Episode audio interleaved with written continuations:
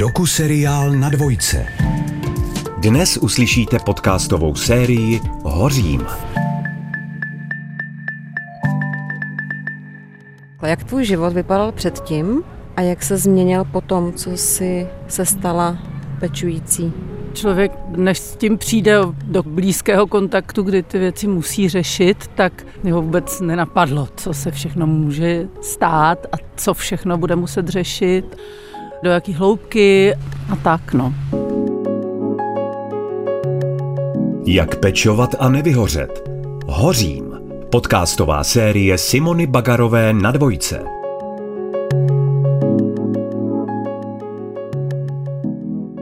Jmenuji se Simona Bagarová a téma péče o seniory mi vstoupilo do života před devíti lety.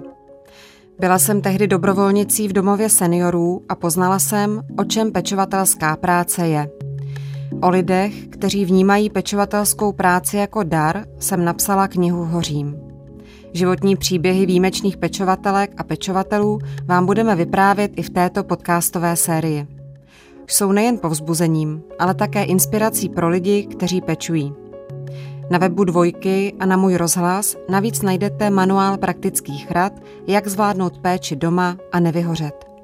Dnešní epizoda je o Janě, která se posledních 15 let spolu s rodinou starala od chána, tátu i jeho sestru, tchýni a maminku, která onemocněla Alzheimerovou chorobou.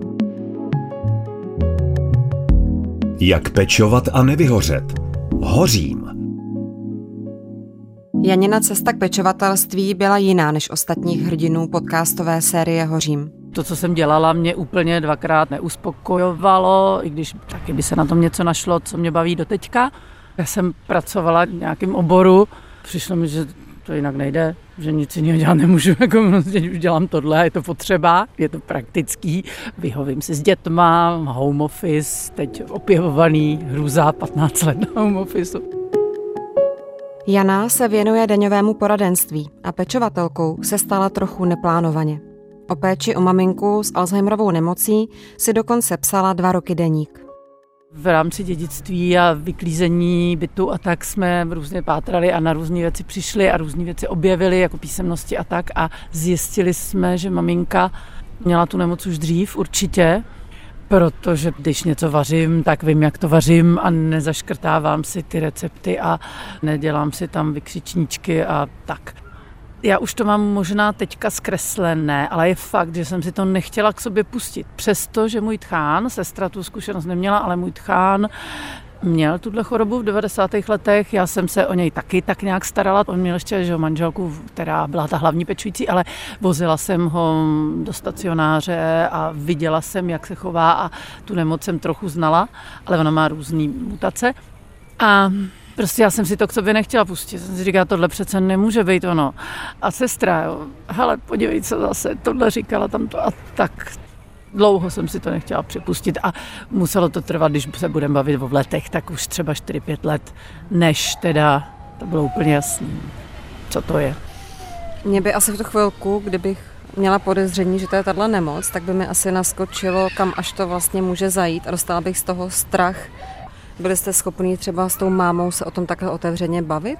Ze začátku určitě ano, dokud ona byla schopná nějak takto reflektovat, protože ona si dokonce půjčila od té tchýně knížku Vyhasínání mozku Martina Kleina, to je jedna z nejlepších knížek na tohle téma, kde je to v ich formě a autor tam popisuje, jak to u něj probíhalo a to je ono, to mám já.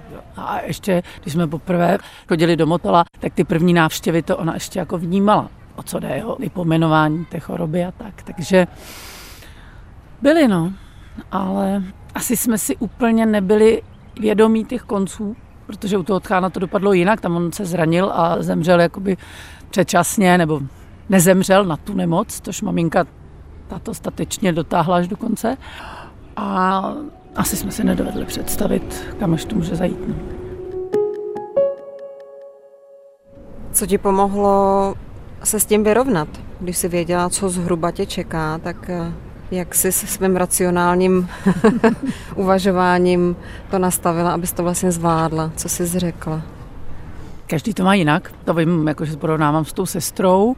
Sestra přesto, že to objevila dřív, nebo si to zvědomila dřív, že to bude ono, tak to od sebe tak jako jak trošku odháněla a já jsem se snažila co nejvíce o té nemoci dovědět. Jako ze všech možných zdrojů, ze všech možných příběhů, ze všech filmů, knížek, co nejvíc nasát a načerpat. To byla jedna věc, která mi pomáhala. A druhá byla, že maminka, když to jako se zjistilo, věděla to, tak ona už tady nechtěla být. Ona říkala, hele, holky, já jsem měla 50 let krásného života s tátou, táta promřel tři dny po zlaté svatbě, protože jí to slíbil, že se toho dožije a udělal to tak. A ona říká, vy se tak jako, jste asi slušní lidi, máte ty děti, živíte se prací, já jsem vrcholně spokojená, já jsem měla krásný život, mě už to nezajímá tady, já už prostě nechci. A i dokonce mi říkala, někam mě odvez, ty všechno zařídíš, tak to zaříď, abych nebyla. Takže tohle to asi nejvíc nám to pomohlo, když maminka odešla. Že opravdu jsme jí to už přáli, že už bude za tátou a to já nejsem věřící a třeba k tomu někdy dospěju, nevím, už nevím, jestli mám ještě na to čas, ale třeba jo. Ale tohle si myslím, že se třeba ty lidi nějakým způsobem setkají a ona už prostě měla nás rada všechno, zajímala se o ty vnoučata, dokud vnímala a tak chodili za ní, bavila se s nima, dokud mohla ale už to nechtěla na tomhle světě být.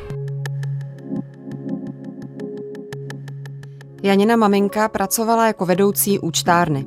Měla na starost 16 žen a tak byla zvyklá rozhodovat. S Janou i se svou druhou dcerou měla vždycky dobrý vztah. Jana vzpomíná, jak si maminka kdysi dávno dělala legraci, že až bude stará, stejně jej holky strčí do důchodáku. Když Alzheimerova nemoc postoupila a nebylo možné, aby maminka zůstávala doma sama, Jana i její sestra stály před rozhodnutím, co dál. A byla to právě maminčina replika z dětství, která tížila jejich svědomí o to víc.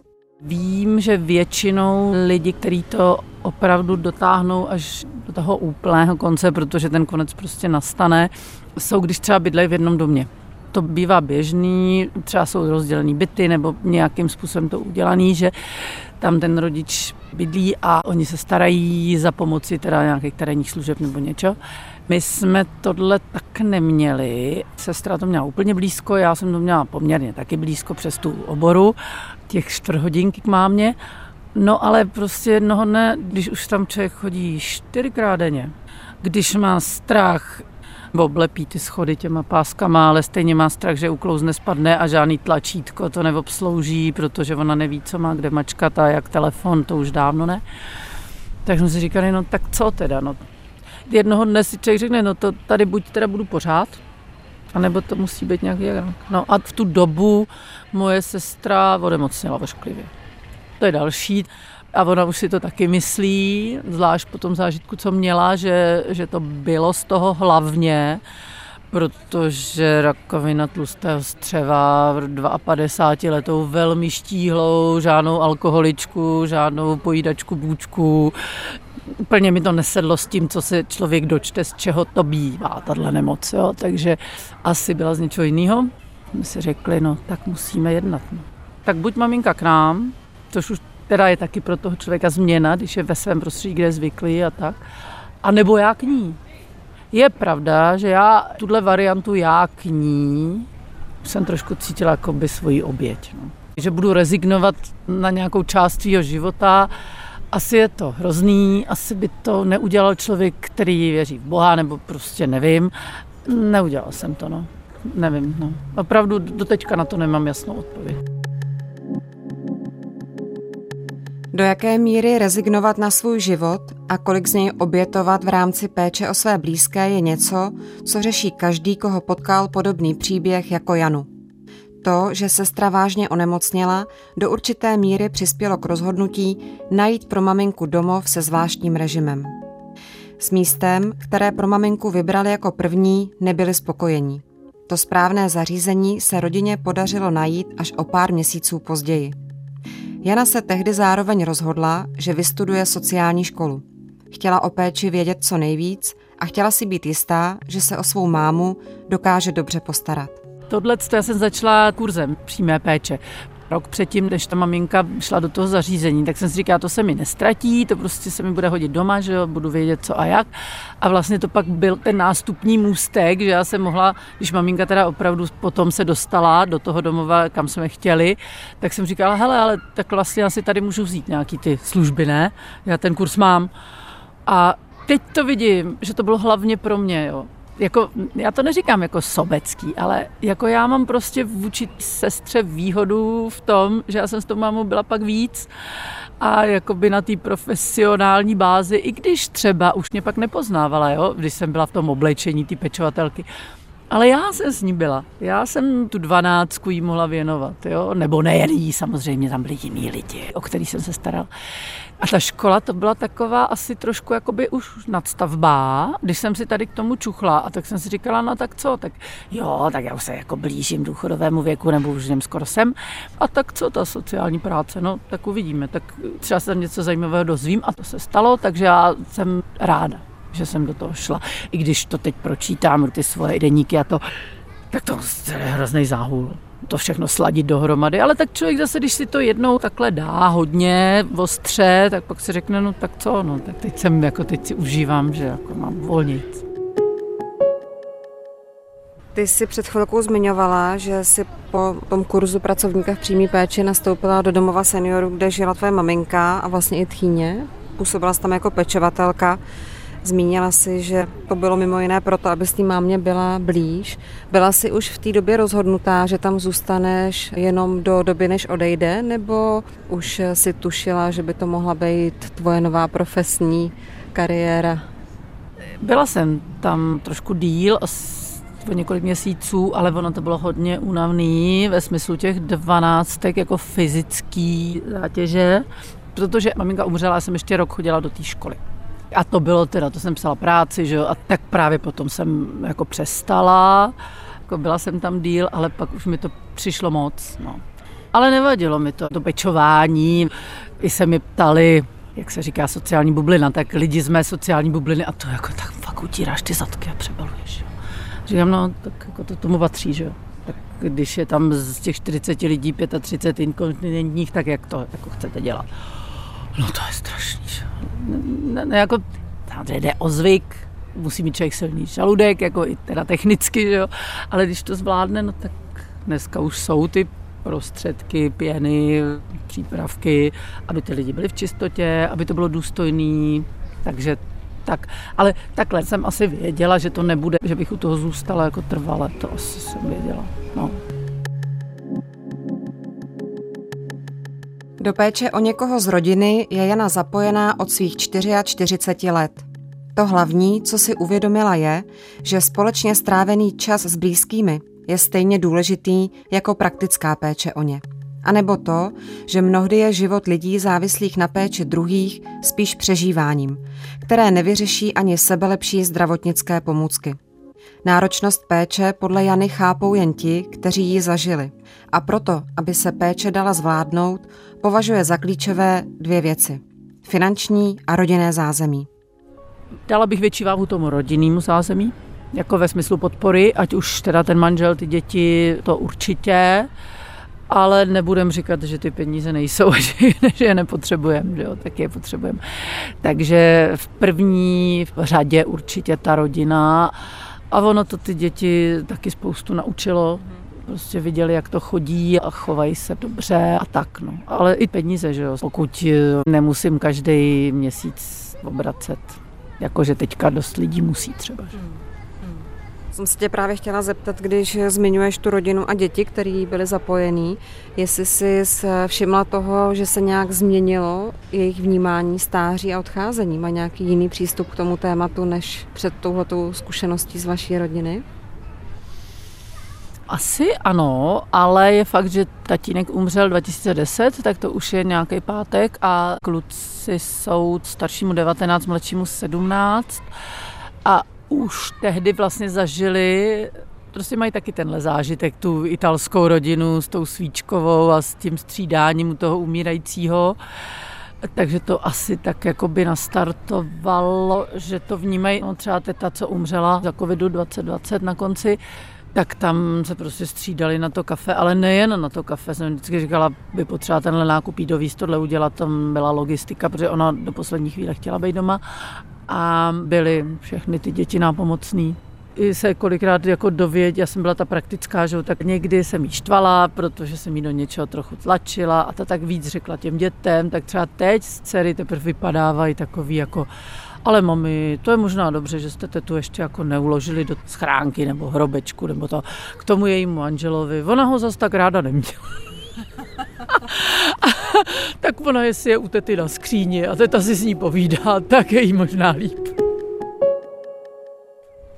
Kdybys měla dodat eh, lidem, kteří to poslouchají a třeba jsou v podobné situaci jako ty, kdyby si měla dodat sílu, co bys jim řekla, aby to zvládli? Napadá ti nějaká rada, nějaký povzbuzení, který bys třeba ty sama chtěla, bývala byla hmm. slyšet? Hmm.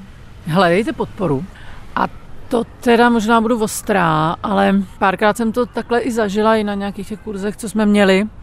Zkuste si tu podporu prosadit, vy jako pečující i třeba proti vůli nebo domělé vůli toho opečovávaného. Vy třeba, já tady nikoho cizího nechci, ale někdy potřebujeme ochránit ty seniory třeba před nějakými šmejdama energetickými nebo něco, že potřebujeme Může to zavádět manipulací, ale prostě nechci, aby něco někde podepsali a pak uh, tratili peníze a tak. Tak stejně tak tohle to říct, hele, není zbytí. Takže opravdu v tomhle tom být třeba tvrdší a říct, ale jinak to nejde. Já tady nemůžu být čtyřikrát denně, že jo, třeba. Nebo prostě chodím do práce, musím vydělávat, živím děti. Další věc.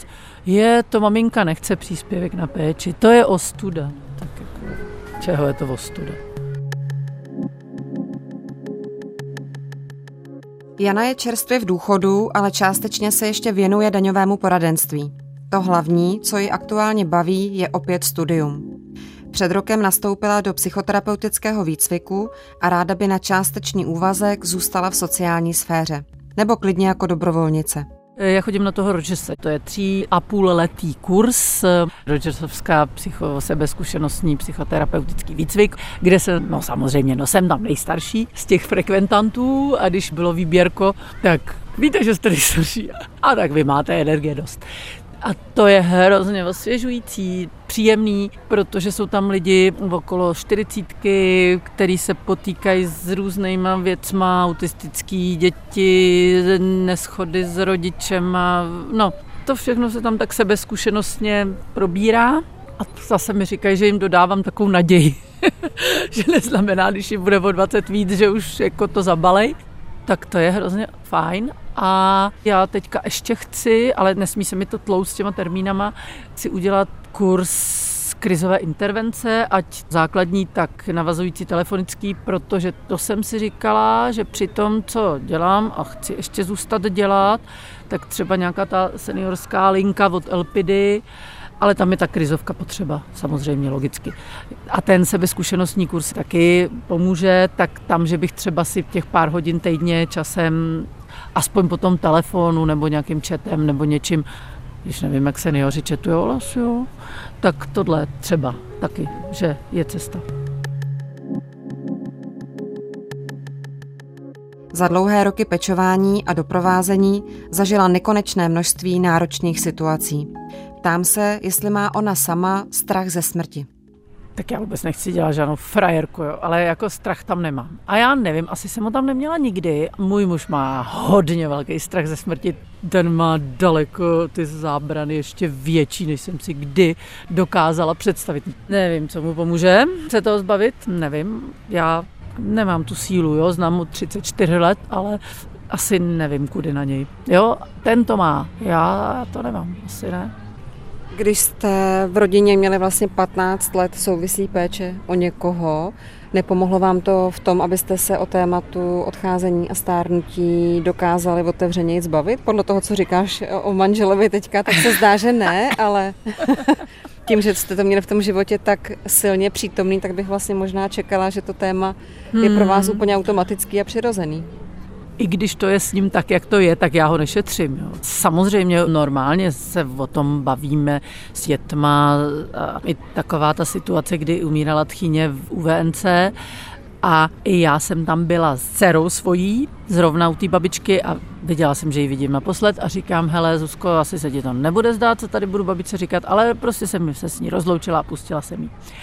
A manžel tam byl se svojí sestrou, zdravotní sestrou, vylez a říká mi, hele, no tobě by se to nelíbilo, protože moje švagrová zdravotní sestra je nastavená jako ty zdravotníci a prostě, mámi to dáš, doktoři ti pomůžou, ty tě z toho vytáhnou. Nebylo z čeho, ona už nechodila, teď měla to dejchadlo, tu masku, už ty oči se někam a nechtěla už taky. A Myslím si. Pomohlo i to, že jsem večer tý švagrový zavolala a říkám, hele, nedrž tu mámu, jako, nedrž, no dek, já vím, že to je tvoje máma, je to hrozně těžký, ale co ona už má ze života, dik už je pořád na té židli, ona na ní nechce být, chtěla žít nějak a už pomalu nežije, dik nechtěla ani na svatbu svého vnuka, už prostě to nedává. Nechtěla v létě s náma na ten týden, co jsme jezdili pravidelně. Myslíš, no teď jsme hodinu kecali do telefonu a babička druhý den umřela, no. Věřím na to, že prostě pustila jí, pustila jí psychicky a tak, no. O tom, jak bude vypadat její závěr života, Jana konkrétní představu nemá. Je si ale jistá tím, že kdyby jí postihl podobný osud jako mámu, chce, aby jí děti našly kvalitní domov se zvláštním režimem. Nechce je zatížit tím, čím si prošla ona sama – Dělá ale všechno proto, aby soběstačná a zdravá byla co nejdéle. A o tom asi nepřemýšlím radši, o tom, že bych byla závislá, a dělám, co můžu pro to, aby se to nestalo. No. A zase si to můžu dovolit. Jako mě jedno, jestli do té práce přijdu v 10 nebo kdy. Takže já každý ráno pěkně tibetany a nějaký to 20 minut, takový to cvičení na zahradě ze psem, fakt už dva roky. Jednou nebo dvakrát, když jsme někam ve tři ráno letěli, jinak fakt každý den, ať jsme kdekoliv v hotelu, jezdím s karimatkou, vždycky tam blbnu, když náhodou musím vstát v 6, no v 6, půl sedmí, tak vstanu v 6 a odcvičím. No a vlastně pětkrát, šestkrát v týdnu minimálně ty tři kiláky s tím psem dám minimálně někdy odpoledne, protože dcera se odstěhovala. Takže to já si říkám, to je ten základ, dvakrát v týdnu yoga, no a kolo a co se takhle dá a výstavy, divadla, koncerty, všechno možné, co se dá. A i si tady sednout u Hanavského s tím aperolem a koukat se na Prahu, že jo. Kdybys měla nějak jednoduše vystihnout, jaká jsi byla předtím, než jsi začala pečovat a jaká seš teď s tou 15-letou zkušeností? No, určitě jsem byla víc racionální, neříkám, že nejsem pořád, ale už věřím věcem mezi nebem a zemí, že někdy můžou být jinak, že někdy můžou i ty mimo smyslové věci člověka oslovit a něco s ním udělat. Spoustu věcí člověku se cvakne, no.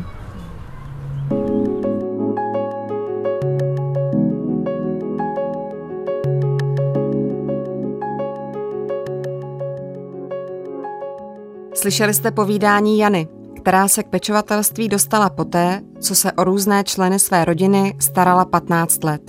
Příště se setkáme s Danou, která se na pomezí zdravotní a sociální sféry pohybuje téměř 45 let a říká, že dobrá vůle věci změnit má smysl vždycky.